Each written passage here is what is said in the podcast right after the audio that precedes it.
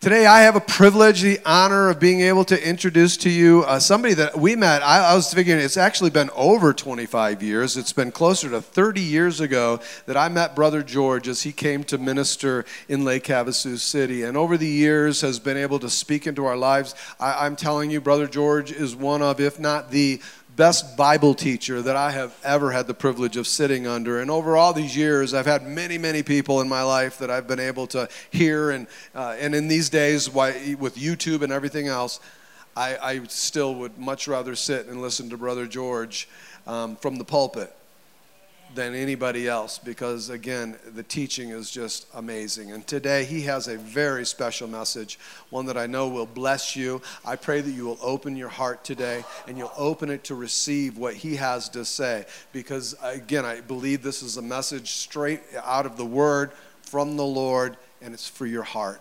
And I pray that you'll receive it that way. Um, we're privileged to be able to have George and Leela. They have uh, been here in the States for a while with COVID and everything that's going on in India and travel. Uh, we're privileged to have them here. Normally they're not here at this time, but we're blessed. And, uh, and again, we say happy 48th anniversary. They're 48 years ago. And uh, as I told you last week, they were traveling through Utah, and I said, Man, you cannot come through Utah and not share from this pulpit. And so he is here to bless us, taking some time out of their vacation. So make a warm welcome for Brother George and Leela Chavanik Kamanil.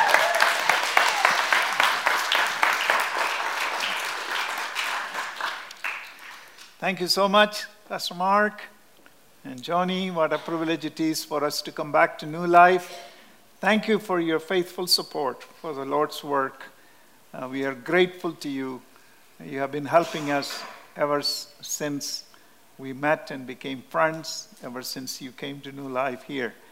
We are very, very grateful to you. And thank you for your sacrificial giving for the Lord's work. We are grateful to you. Unless you stand with us and help us, people like us cannot serve in fields like India and other countries. I know you help missionaries um, across the globe, and we are grateful to you.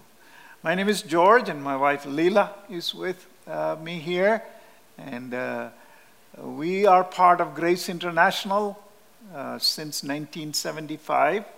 We came to the United States as young couple long, long time ago.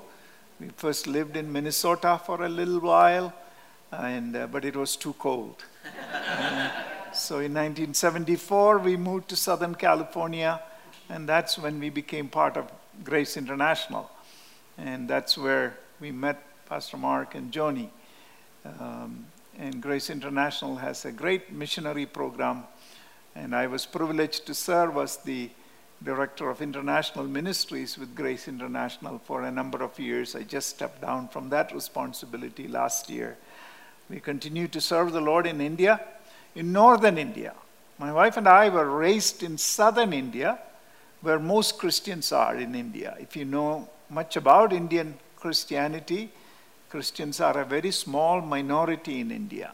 According to the government, we are less than 3%, 2 point something. Most of whom are in southern India, where we were raised. And so we can claim to be Southerners. and then while, while living in Southern California and working in Southern California, the Lord called us to Northern India. So in 1986, we resigned our jobs and went to Northern India, uh, thinking we'll be able to do what little we can do, because Northern India is hostile to the gospel. Um, very difficult place for the gospel. But depending on God's grace, we went and we started a small Bible school. We thought we will train five or ten young people and send them out to preach the gospel because India no longer allows foreign missionaries. I don't know you know that or not. So India can be evangelized only by Indians. So with that hope, we started a Bible school. But God's grace and with help of people like you, churches like yours, the Bible school grew and it has now become the largest Bible college in northern India. We, we have uh, we have a little over 3,000 graduates now. 3,000 is not a huge number when you compare to 1.3 billion people. That's the population of India, 1.3 billion. I'll talk a little bit of this in a video that you will get to see at the end uh, because it's always good to see something, right? They say a picture is worth a thousand words. And I always say if a picture is worth a thousand words, a video must be worth a lot more. So, uh, so don't let me forget that. In the first service, I almost forgot. Pastor Mark reminded me. So you'll be able to see the Bible college and you'll be able to pray for us. The main purpose for us in coming is to thank you for your support and ask you to pray for us. I think there may be a few copies of our newsletter left in the back. I hope you will take it if there is. We didn't bring enough, I think. Um, please take it and read it and pray for us. The most important thing you can do is pray for us. And that's my message uh, this morning. Uh, the Lord Jesus taught that obedience is essential for faith. How do we know Noah believed God? Because he obeyed and built the ark when it was almost irrational, right? You know the Bible. No rain, and you're building a ship. How do you know Abraham believed God? Because we know he obeyed. And that's why Bible says obedience is better than sacrifice. Jesus taught in John 15, at least five times, John 14 and 15, that obedience is the evidence of loving Him.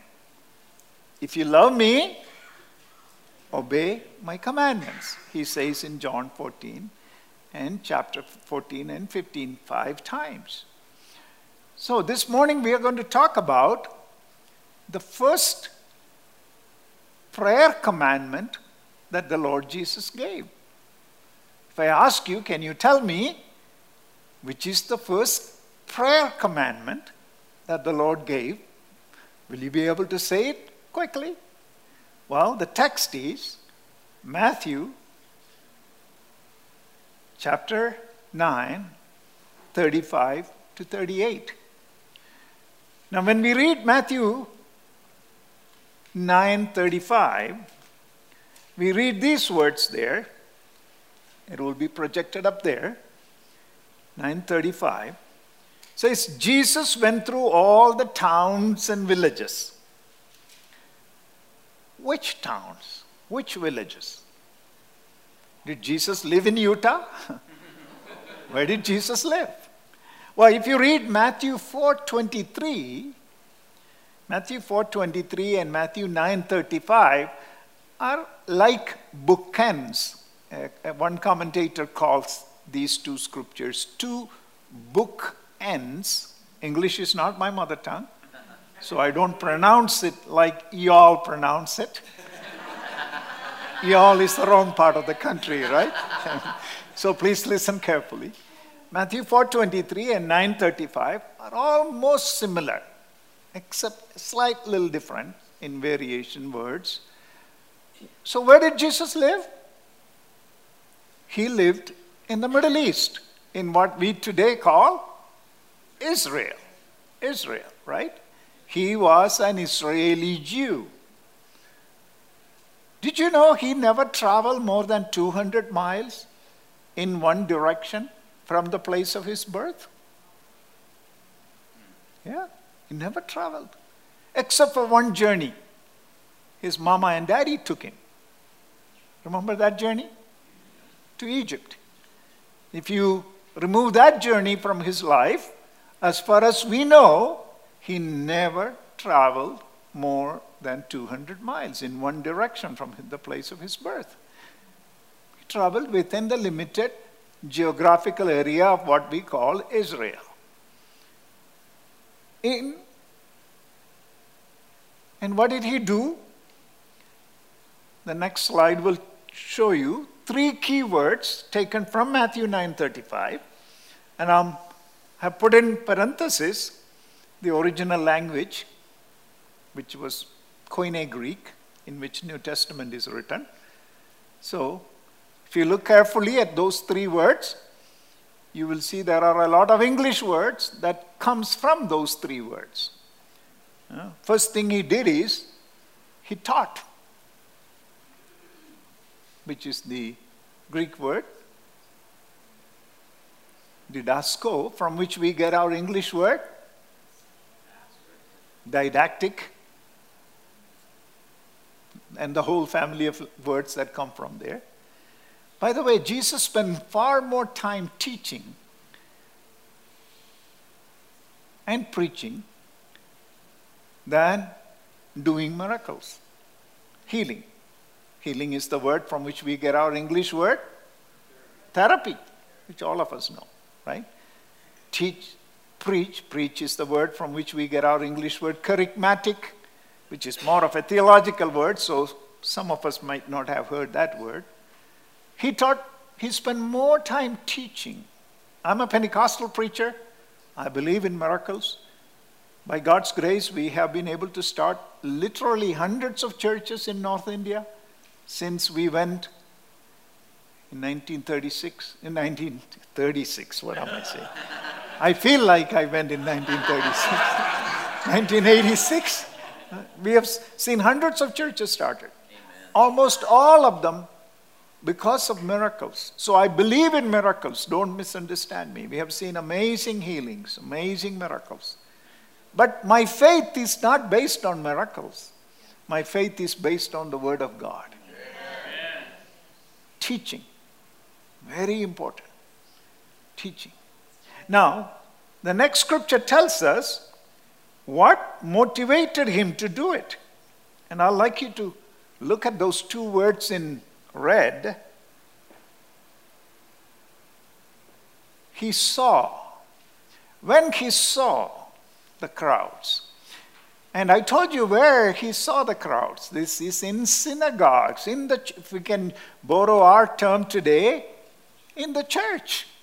His ministry was confined largely to his own people. He did encounter what we will call Gentiles a few times, and you know the story, so I don't need to describe them. But this scripture is in the context of his ministry in the synagogue. And he saw people as they really were. He sees us. We cannot hide from Him. We cannot hide from Him. I grew up in the church in southern India, was born and raised in a traditional Christian home. So went to Sunday school, and one of the stories I learned in my childhood, I'll never forget this, this story. It was said in the context of our own community. Our native place in southern India is called Kerala. You probably never heard about Kerala because it's not that very important. But by the way, it's a very beautiful spot in the world. Billy Graham, in his autobiography, you know Billy Graham, right? You heard of him? Yes. in his autobiography, his autobiography is called Just As I Am.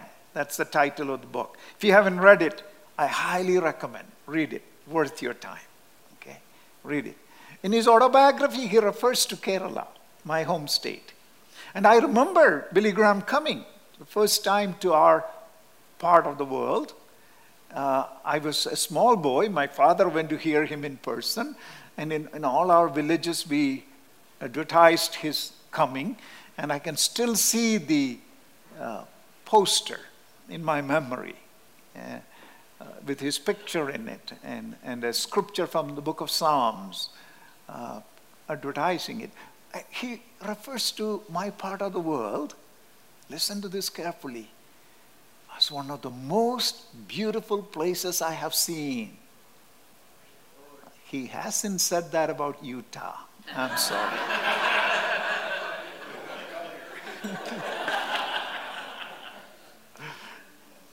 Thank you for laughing at my silly jokes. that will help you to stay awake. He sees us. He sees us. We cannot hide from him. And the story that I was going to tell you is about a robber who robbed coconuts. Coconuts. Because my home state, Kerala, means land of coconuts. That's the name of the state, coconuts. And this particular robber, his job was robbing other people's coconuts.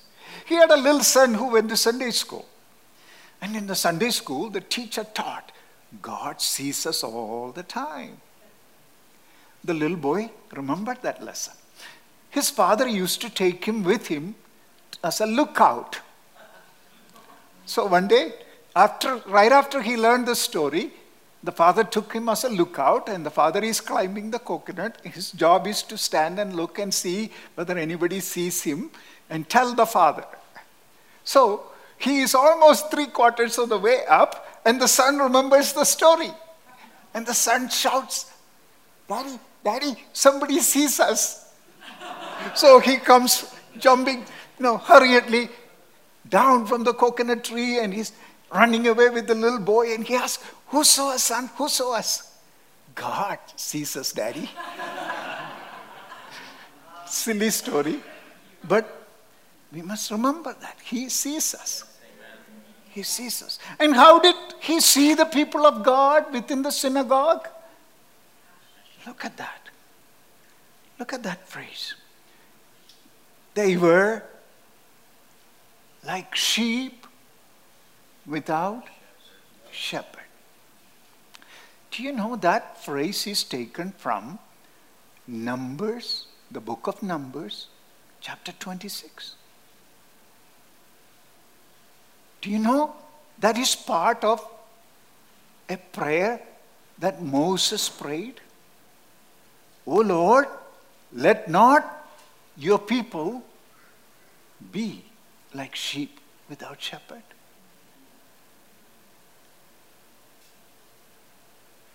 You see, Moses lived 1500 years before Jesus. 1500 years before Jesus. And what did Moses do? He gave the people of God the Word of God, the law, the Word of God. Moses is the lawgiver. 1500 years later, when the Word of God became flesh and walked among his people, how does he see them? Sheep without shepherd. Are you listening to me, my dear brothers and sisters? Amen. You see, it is not enough that we have the Word of God. We must obey the Word of God. The children of Israel were like sheep without a shepherd. In spite of the fact that they had the Word of God. Why? Because they did not pay attention to the Word of God. How am I today? Am I, like Pastor Mark said, hearing it and letting it out with the other ear? Or am I obedient to the Word of God? Am I obeying the Lord's commandment about baptism? Am I obeying the Lord's commandment of loving my neighbor as myself? Am I obeying the Lord's commandment of living a holy life? Obedience is the evidence of faith. Obedience is the evidence of faith. That's why James talks about a faith that does not lead to obedience is dead. Is dead. Here, look at the reaction of Jesus. Look at that second word in red color. A beautiful word. compassion. See, this is the beauty of the Lord Jesus Christ. This is the beauty of the gospel. The Lord Jesus could have said, when he saw them in this miserable condition, the people of God, he could have said, Well, you deserve it. You are in this mess because you have not obeyed. I sent you prophets. In fact, Jesus does say that. He is the one who sent the prophets, and I hope you know that. He says it very clearly in the gospel. I am the one who sent the prophets to you. I am the one who gave you the word, but you have not obeyed, and as a result, you are in the mess in which you are. You go to, you fill in whatever you want to fill in. But he doesn't do that. Our Jesus is full of grace and mercy. Instead, he says, the word of God says, he has compassion on them. He doesn't condemn. My dear brothers and sisters, the world condemns us. The devil condemns us. But my Lord Jesus does not condemn. He did not come to condemn us, He came to save us. He came to seek and to save that which was lost. Aren't you glad for that? Aren't you glad for the grace that He has so abundantly showers upon us? If He is going to condemn us, who among us will stand before Him? Who among us will stand? Not one among us is good enough to stand before God. He has mercy. So, in case the devil makes you feel guilty, this morning I want to remind you again my Lord Jesus does not condemn us, He has compassion on us. Oh, I wish I could preach on that for, word for a long, long time. Let me teach you the original word for that word, compassion. It is found only 12 times in the New Testament. Don't forget that word. It's a little difficult as my last name. When sometimes when people say my last name, some people think they're speaking in tongues. You know, it's, it's complicated. That's why when they projected the slide, did you notice they projected my, the slide? What did they put? C. Just C. the reason is it's so long. This word is a little long word, but it's a powerful word. Can you say that word with me? Splagchnizomai, from which we get our another English word, spleen. Why? Because the Greeks people believed spleen is the innermost organ of a human. So they built this word on that. Splagchnizomai. It's found only 12 times in the New Testament. And did you notice that last sentence? It's found only about Jesus or in his mouth. What do I mean by in his mouth? He uses this word in some of the stories he tells. For example, he uses this word in the story of the Good Samaritan. We all know the story of the Good Samaritan, right? What did he do? He risked his life. His risk, he risked his life to serve a, a Jew. I mean, we just read it as if it's not a big deal. Do you know the context? A Samaritan and a Jew? Any idea of the gulf that existed between the two? See, we don't pay attention to the context of the New Testament often. We just, oh, you have no idea the gulf that existed between a Samaritan and a Jew. We get a little glimpse of it in John chapter 4 where Jesus talks to a woman who was a Samaritan. Samaritan. Again, we read it as if it's not a big deal. But did you know what the disciples said? Thought? Have you read that story recently? Go home and read John 4 and read that story carefully today. And Jesus, what did Jesus ask that woman? What did Jesus ask her to give to him? Water. And what did that woman say? Anybody remember? You being a Jew, you're asking me?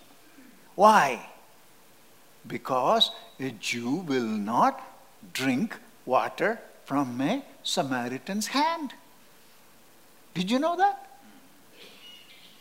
Eh, for a Jew, a Samaritan is a, an untouchable. He's a dirty creature.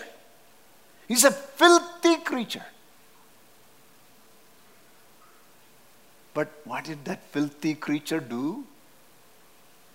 He risked his life to help a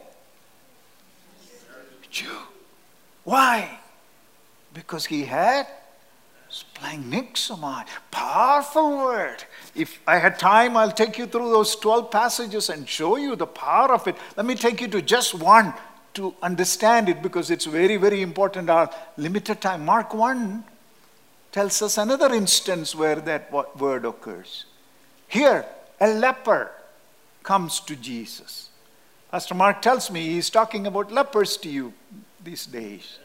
Oh, man, a leper. Who was he? He or she.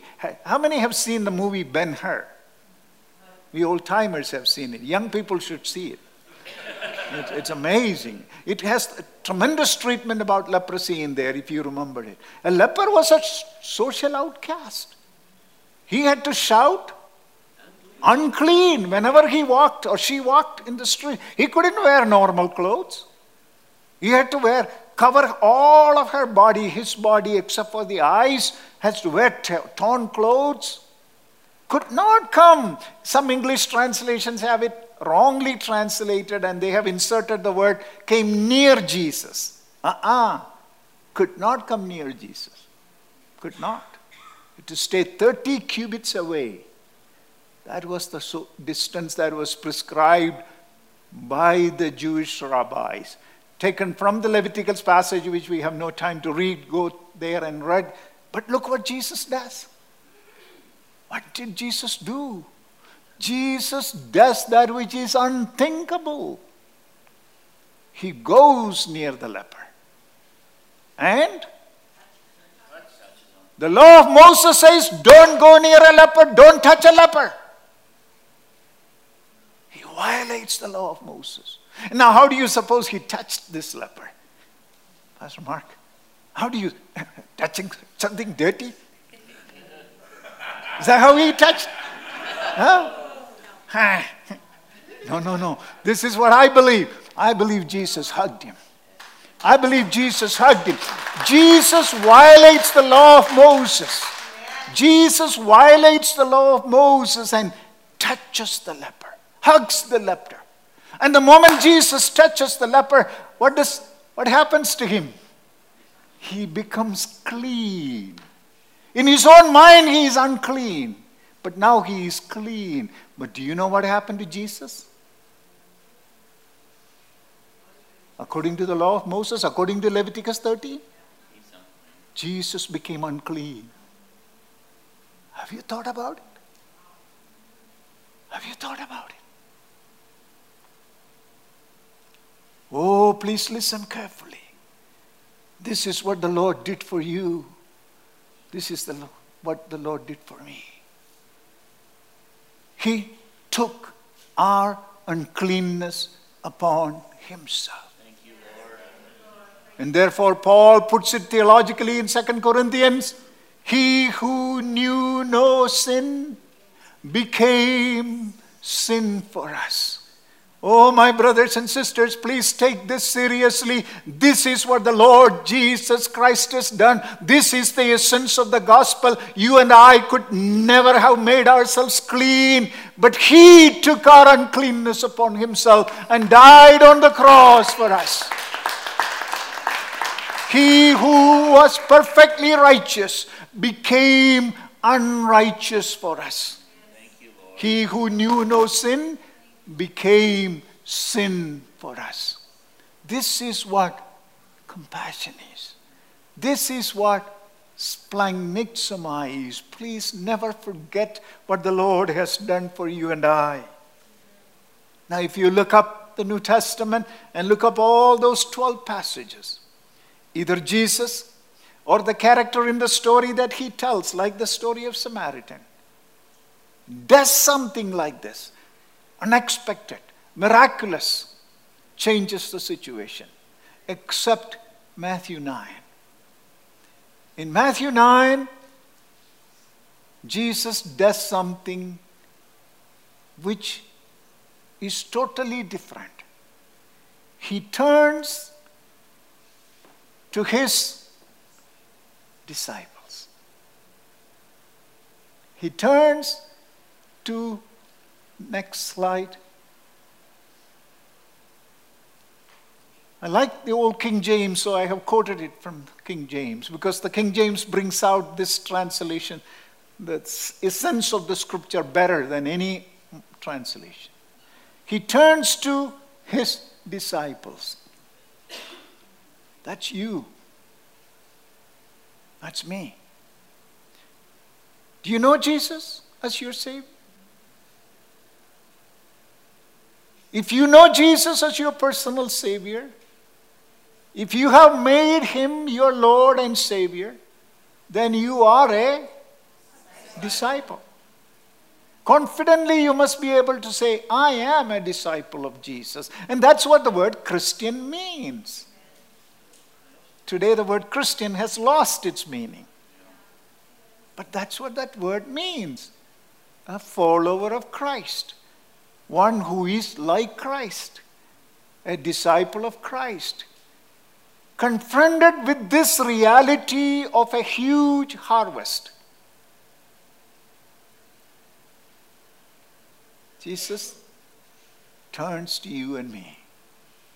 The harvest is plenteous, but laborers are few. That is the reality Jesus confronts right in the midst of his own people. He is not talking about Africa, he is not talking about India even among his own people, people who had Moses, people who had prophets. If so, then you can imagine what he would have said about the rest of the world. Are you with me? Are you awake? I hope you're awake. Turn to your neighbor and say, Don't sleep, it's too early in the morning. Jesus says, The harvest is plenteous, laborers are few. And he turns to his disciples and says, He turns to his disciples and says, And what is the solution? What is the solution? It's a command. This is the first prayer commandment in the New Testament. The Lord had taught his disciples to pray early on in Matthew's Gospel, what we call the Lord's Prayer. This message is in that prayer already, which, if we had time, I would have shown you. In fact, this prayer is in the first three points of that prayer. But most of us concentrate on the fourth point of that prayer, which is what? The Lord's Prayer, the fourth point. Give us this day Give me a Mercedes. Nothing wrong with Mercedes. but the first three points is right here. These two are tied together. Matthew is doing an amazing job in, which, in the way in which he is writing the gospel. So, confronted with the reality of a harvest field where there are not enough workers, the Lord turns to you. The Lord turns to me. And he says, pray. It's an imperative. I was an English teacher before I became a preacher. Okay? I don't speak like you all speak, I agree, but I do know English grammar. I do know English grammar. I can teach you a thing or two about English grammar. Oh, how does this foreigner talk like this? well, because we learn English, you know. I started learning English when I was 10 years old you know, I started learning MAT, MAT, SAT, C A T cat.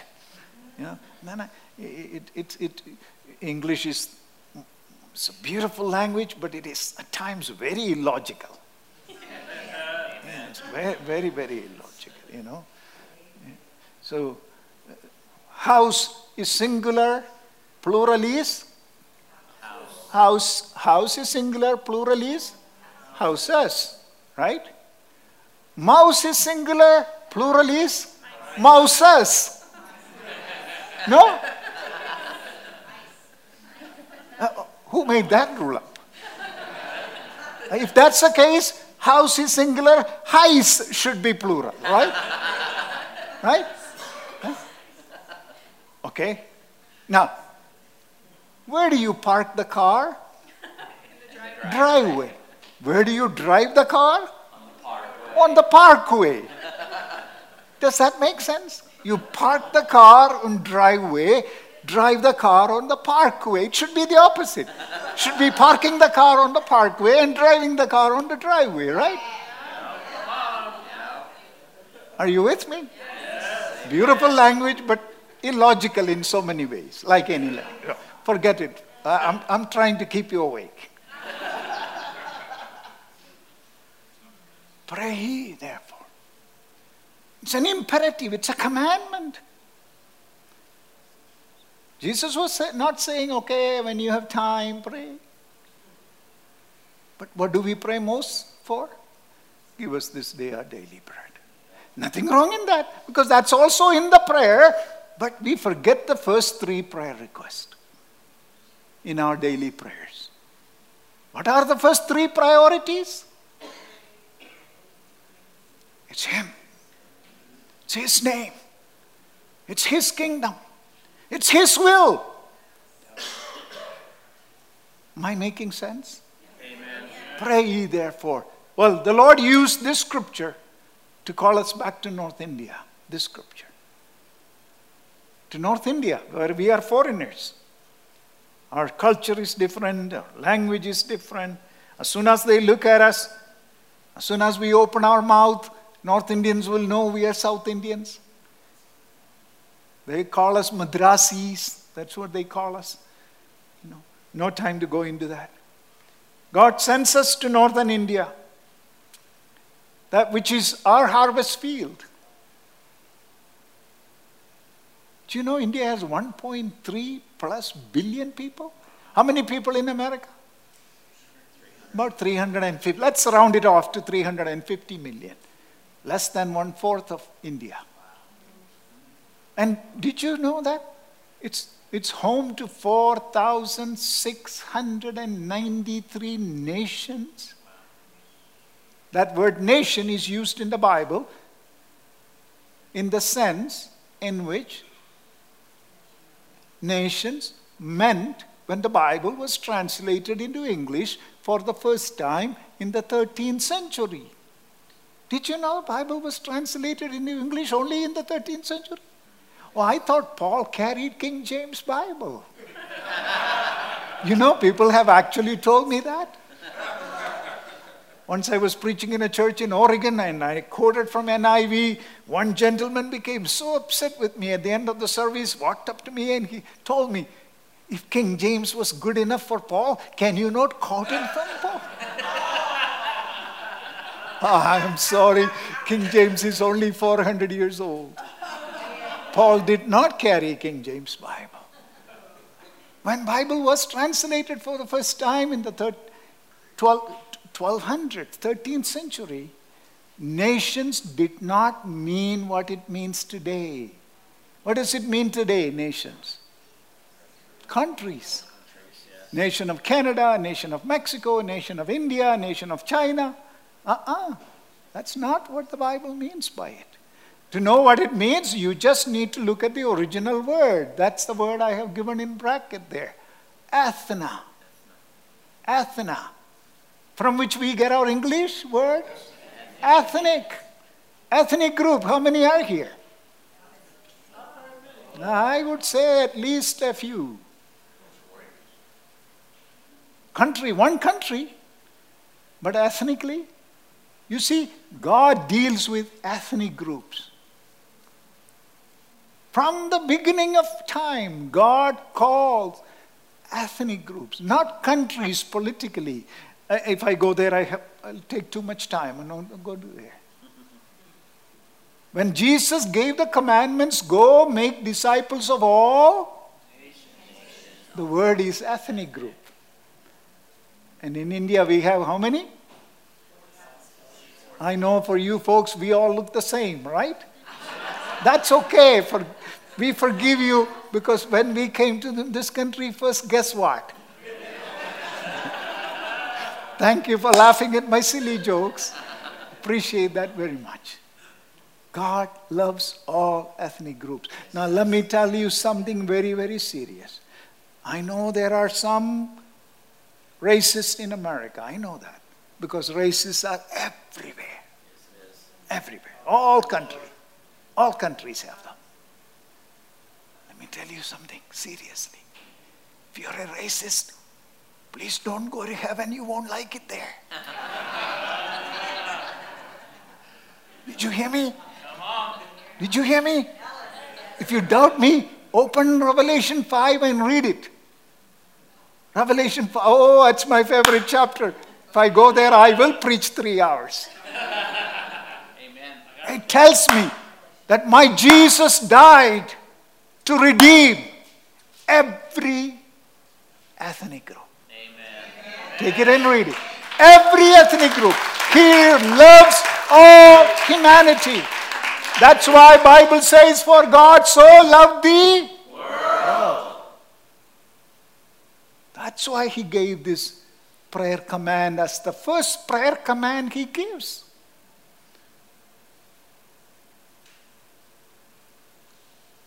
Hallowed be thy name. Thy kingdom come. Thy will be done on earth as it is in heaven. Amen. And that's the purpose for which he came. That's the purpose for which he died. But unfortunately, in my own country of alone, India alone, if you go to the next slide, look at that. Look at that. Have you heard of Wycliffe Bible translators? You should read their story. You should read Uncle Cam's story, Cameron Townsend's biography. No time to go into it. You please Google Uncle Cam, C A M, Cameron Townsend, and read the story of Wycliffe Bible translators. Of course, comes from John Wycliffe, who first translated English Bible into English. In India, we have over 90 languages still have no scripture. Did you know that? I grew up in the church. I didn't know that. I didn't know that. You see, the purpose for Jesus came is still not fulfilled. And that's the purpose for which he sent us to India. No time to elaborate on it. Let me skip a couple slides and show you a few pictures, uh, brothers. The Lord sent us to this place at the foothills of the Himalaya mountains. You can vaguely see the foothills in the background. The Himalaya mountains, you heard that, right? I know you guys pronounce it Himalaya we forgive you because we mispronounce a lot of English words. so you can mispronounce one Indian word, but if you want to pronounce it right, you have to pronounce it Himalaya, long A, because it has a meaning. Himam is snow, Alayam with a long A is house, house of snow. That's what it means. It's covered by snow 365 days of the year, so they called it House of Snow. We are at the foothills. God gave us this land, and with the help of people like you, churches like you, we were able to build a beautiful Bible college. We dedicated it in like this when we were small. Soon we began to grow.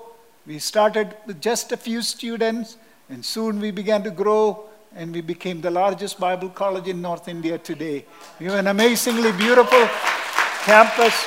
You see, why? Because a few people prayed. And then God began to do the miracles. We now have over 3,000 graduates who have gone and started churches in, among many unreached nations, ethnic groups. many unreached ethnic groups. Because that's our goal reaching the unreached. Don't forget that word, ethna. Indian word is jati. Ethna. Don't forget that word. Every time you read the word nation in the Bible, this is the word. Every time. There is no exception to that rule. Every time you see the word nation in English, the word is ethna. Ethna. From which we get our word ethnic. Did you know there are ethnic groups in Utah that needs the gospel? Yes. Because world is coming here. World is coming here. There are ethnic groups from all across the globe in your neighborhood. Are you praying for them? Are you doing what you can to reach them? Oh, it's the job of the missionaries. Uh uh-uh. uh No, no, no. It's the job of every disciple. Every disciple. I'm not making you feel guilty. That's not my purpose. I'm educating you. Let's together, let's do it. Let's together do it. In addition to planting churches, we have a number of schools through which we are serving some of the poorest of the poor. And this newsletter will tell you the story. If you're interested, you can take it and read it. Let me close because my time is up. So, what can we do together? We'll go to this slide. We must obey Matthew 9:38 every day. Not once a month during Mission Sunday, every day. Because that's why the Lord put it in the Lord's Prayer. Hallowed be thy name. Thy kingdom come. What does that mean? That means gospel must reach every ethnic group. Only then God's kingdom can come. Thy will be done on earth as it is in heaven. What does that mean? His son must be known among every ethnic group. Then comes, give us this day our daily bread. Yes, that is important. But that's not number one priority. That is priority number four. Am I making sense? Amen. Share the gospel boldly. Give generously as you're doing. Thank you. We are grateful to you. And some of you need to say to the Lord, Lord, if you call me, I'll go. Especially some of you younger folks and retired folks. Do you know retired folks have tremendous role they can play in world missions? You're already retired, you're in good health, you don't need anybody's support. Social Security will take care of you. Come over to mission field. Instead of spending six months playing golf, Cut it down to three months. Give three months to the Lord's work. I'm not joking. Wycliffe Bible translators are looking for, actively looking for retired couples. Samaritan's Purse is actively looking for retired couples to serve the Lord. Look up, some of you. If you are in good health, you must be in fairly reasonably good health. If you're not in good health, you can pray. Spend time on your knee and pray. Well, I took too much time. I hope you won't be angry with Pastor Mark. Let's see this video. Do take, I, I hope there is some newsletters left. Please take and pray for us. Thank you for helping us. God bless you. See this video. Hello, my name is George Chavanikamannil. I am the president of Good News for India. Greetings in the name of Jesus, our Lord and Savior. India is the second largest country in the world with over 1.3 billion people. India is also home to the largest number of unreached people groups. India no longer allows foreign missionaries. Opposition to the gospel is increasing here day by day and Indian Christians are facing persecution like never before in our history. Under these circumstances, the most strategic thing we can do to strengthen the church in India is to train large numbers of Christ like servant leaders. That is exactly what Good News for India has been doing for more than three decades. Every year, we train scores of men and women who serve as pastors, missionaries, church planters, teachers, and leaders of parachurch ministries. Good news for India began this strategic ministry of empowering national Christians in 1986. In 1989, we opened the new theological college, commonly known as NTC, with just 22 trainees. With the fervent prayers and sacrificial help of God's children, NTC has now become the largest fully accredited interdenominational theological seminary in all of North India. All glory to God. God has blessed us with a beautiful campus, well qualified, committed faculty and staff. We have trained over 3,000 men and women.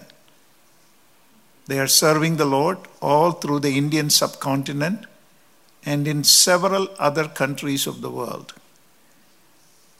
We can train a person with very little money. The cost to train a person for a whole year is only little over $1,200. This includes tuition, room and board, and in some cases, even books. Thank you for investing in the training of leaders who will reach thousands in the course of their ministry. We not only train people, we send them and support them to preach the gospel and start churches where there is none. India still has over 90 languages with not even portions of the Bible translated into them. Our goal and prayer is to reach all the people groups and languages in this subcontinent with the gospel. For that, we need to send well trained laborers and support them. This too takes very little funding. 100 to 200 dollars a month will support a family to go and reach an unreached village. We also provide quality education to hundreds of the so called untouchable children through a number of Christian primary and secondary schools that we have established. We care for orphans, desperately poor women, and children in the name of Jesus. Thank you for standing with us to train, send, and support laborers in the Lord's vineyard and help the poor and needy in His name. Please pray for us and help us. Please tell other praying Christians about us. May the Lord bless you richly. Amen.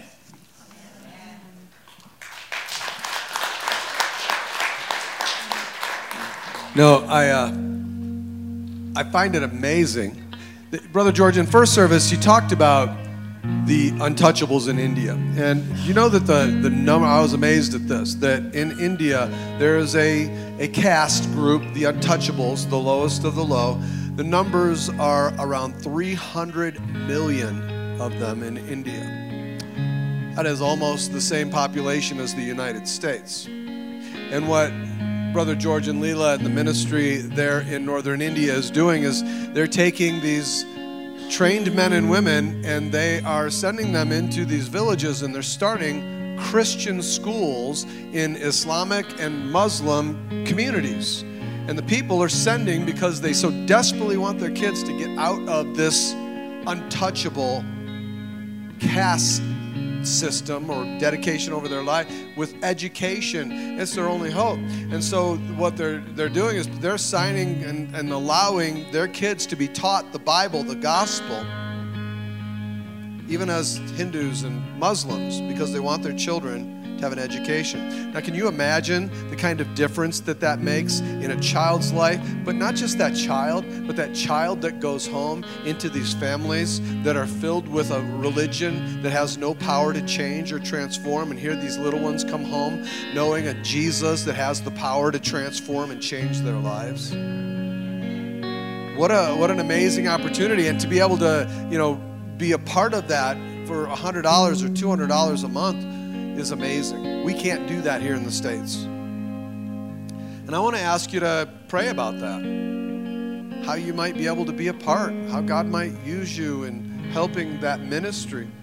As a church, we have, a, since the beginning, we, we, we give 10% of whatever comes in. We, we sow into missionaries, and we will sow into their ministry today.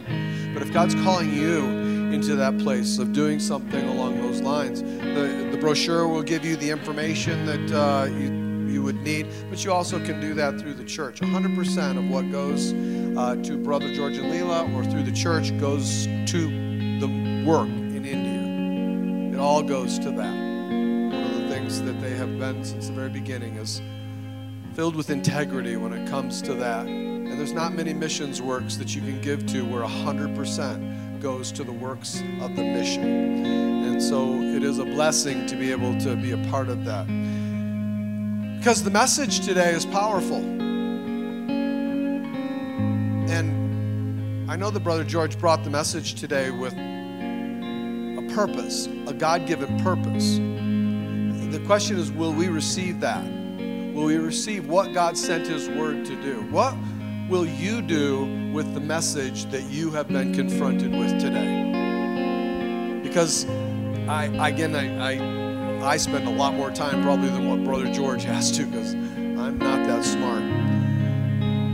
But I spend a lot of time getting ready, and, and honestly, to spend hours and hours getting ready to have a message go in one ear, sit there for a moment, and leave the moment you walk out the door, man, that's discouraging. But to have people take a message like this, to take the Word of God, and to see that it was rightly divided and to say, I need to make this part of my life is the greatest compliment that any pastor, preacher, teacher could ever receive. Because what you're watching happen and you have the privilege of being a part of is watching Jesus. I, I love this. Jesus is still in India right now, Jesus is still touching the untouchables. And he's using the hands of those that are being trained. He's using the hands of those that are providing for those who are doing that work. We still, as disciples, can touch the untouchables. It's amazing. But don't. Don't think that gives you the opportunity to look past your own backyard, your neighbor, that person across the street that coworker. You know, again, this revolutionary, we can do both. Amen? So let me just ask you for a moment, bow, bow your heads for just a moment, and just ask you to consider what will you do with this message?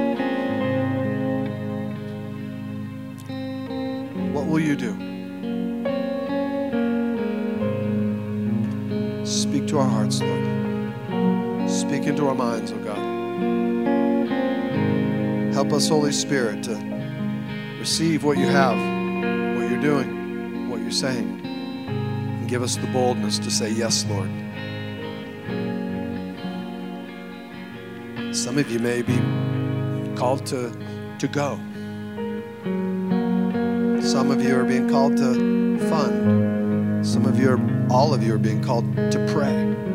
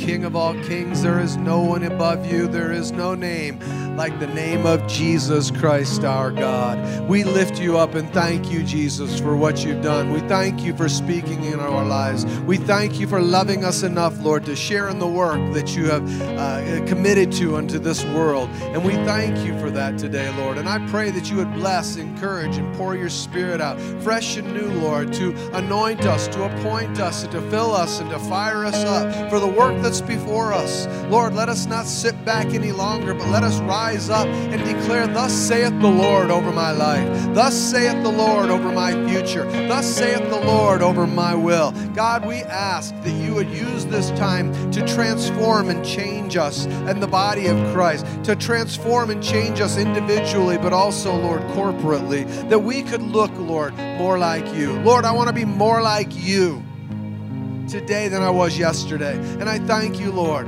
that tomorrow is another day. Another day, Lord, where your mercies are being renewed. And we thank you. I pray, God, that you bless and encourage the body of Christ. That, Lord, it's not, it's not about what we do in here. It's about, Lord, how we apply what we do in here out there. Help us, Lord, to go to be the church. In Jesus' name. Amen. Come on, amen. So you have to deal with what it is that God has spoken to your heart today. Amen. When you leave, church is not over. Church is about to begin. I want you to go out there and go be the church. Amen. God bless you. We love you. Have a blessed and wonderful day. Don't forget, get plugged into a life group. Go back there and grab one of those newsletters. And come on, let's sing this as we go today, church.